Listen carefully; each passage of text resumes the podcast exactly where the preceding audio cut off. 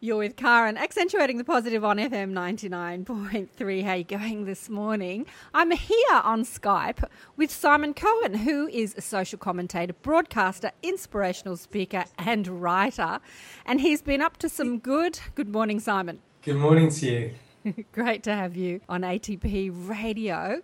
Now, Simon has a business called Global Tolerance communications with a conscience. Would you like to enlighten us to what exactly that is? Sure. Well, it's not going to be my business for too much longer as I'm giving it away, but it's a it's a, a PR and a communications agency, but one that only works with awesome people who are trying to make a positive social difference. So people like the Dalai Lama or Mahatma Gandhi's grandson, mm-hmm. Desmond Tutu, people who are making an authentic attempt of, of leaving a legacy of love, which I know is what you're all about. So, yeah, we're all about that on ATP Radio. but Simon, how did you get into this? What was happening to make you think, okay, this is this is the plan. This is what I'm going to do. Well, it was partly by personal and social compulsion. You see, I I've always been fascinated by those big questions of who am I? What's the meaning of life? what happens when we die, some of these really big questions. And I studied theology at, at, at university, trying to tackle some of these big questions. But all I all I got instead of answers were more and more questions. Yeah. Um, and because I wasn't religious at all, I, I went into advertising uh, because I had a big gob and uh, I could speak the hind legs off a donkey, as my mum keeps on reminding me.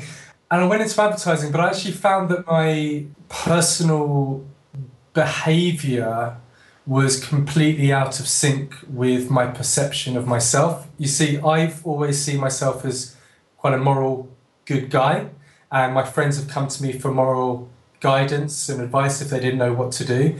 But I was actually taking my friends or family out to lunch and putting it on the company expenses. I was selling advertising space to people who didn't need it. Mm. And actually, what I was doing was tearing myself in two. I was putting a professional mask on, behaving in a certain way, and then being moral Simon again when I went back home.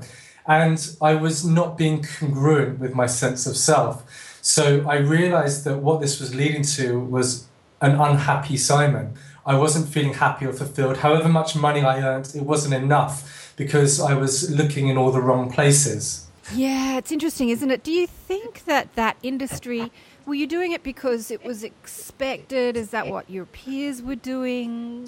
Why yeah. were you behaving so incongruently? Why were you I, were you trying to sort of impress people? What was going on? This is like a message to young people out there that, sure. that might be. Well, I, I think that the, the the honest answer is I don't know. Yeah. But I was a pretty starry eyed graduate. I was attracted by the, the glamour of the media. We went out drinking at lunchtime. There were loads of girls around. It was all really exciting. And there was a sense of superhero like invincibility that, yeah, we get to go uh, and lunch at all these cool restaurants and other people paid for it and everyone did it. It was part of the culture. And, but the thing that I've been learning and discovering about myself and my journey on being a leader is that just because something is conventional wisdom or other people do it doesn't make it right. And I, I felt this whisper of conscience, that same moral little boy who wanted to make a difference in this world, to turn up the volume into a cacophony, into a shouting to the point of this isn't right. And actually, I've got to start behaving differently if I'm going to be happy, but also if I'm going to contribute to society in a meaningful way. So, how did you transition from the fast paced world of advertising to what you're doing now? Well, the I turned from the fast-paced world of advertising to an even faster-paced world of global tolerance.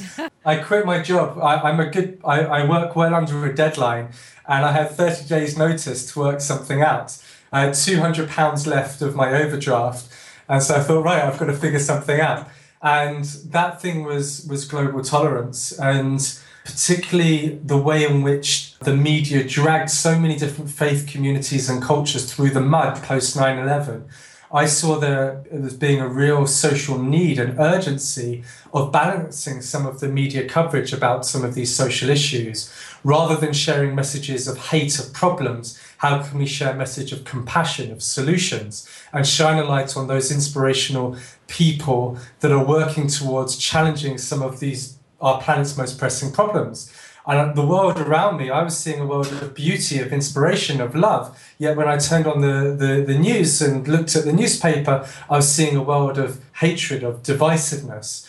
And so there was a, a lack of congruency there. And so I really wanted to, to turn this internal fight or struggle that I've been going through and extrapolate it onto the media? How can like our own social values, and I'm confident that, that the vast majority of people are good people. How can we actually turn that into media coverage? Because I was told as a starry-eyed graduate that the media's role is to reflect the community it serves. Well, if the community is looking for solutions and a community is largely good, then the media's responsibility is to reflect that.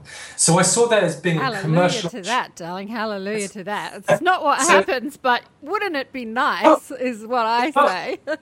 it can happen, and I knew that the media doesn't have an agenda towards hate. No. The media doesn't have an agenda towards problems. The media's got an agenda towards news. Ratings. So I saw exactly ratings. Yeah, so yeah. I saw it as a challenge of how do we make good news get, help you get more readers, more viewers, more listeners, more users than the same old tired, obsolete negativity yeah. that every other every other newspaper's covering. And so, how can we use the commercial argument to help the media share positivity? And that was the business model of global tolerance, and it really succeeded. They lapped it up, and we were seeing stories about the other 9/11 when Mahatma Gandhi started the modern nonviolent movement on 9 11 in 1906, pasted over the mainstream media coverage on the anniversary of September the 11th, just as every other broadcaster was sharing Osama bin Laden's anniversary box set to drive fear into people's hearts. You're listening to Karen on Accentuate the Positive Radio on FM 99.3, and I've been chatting with Simon Cohen. He's the CEO of Global Tolerance, which is a PR company that's out there doing some good. And it's big business, and Simon is giving it away. Are you interested in applying for it? Go to globaltolerance.com and see if you want to apply.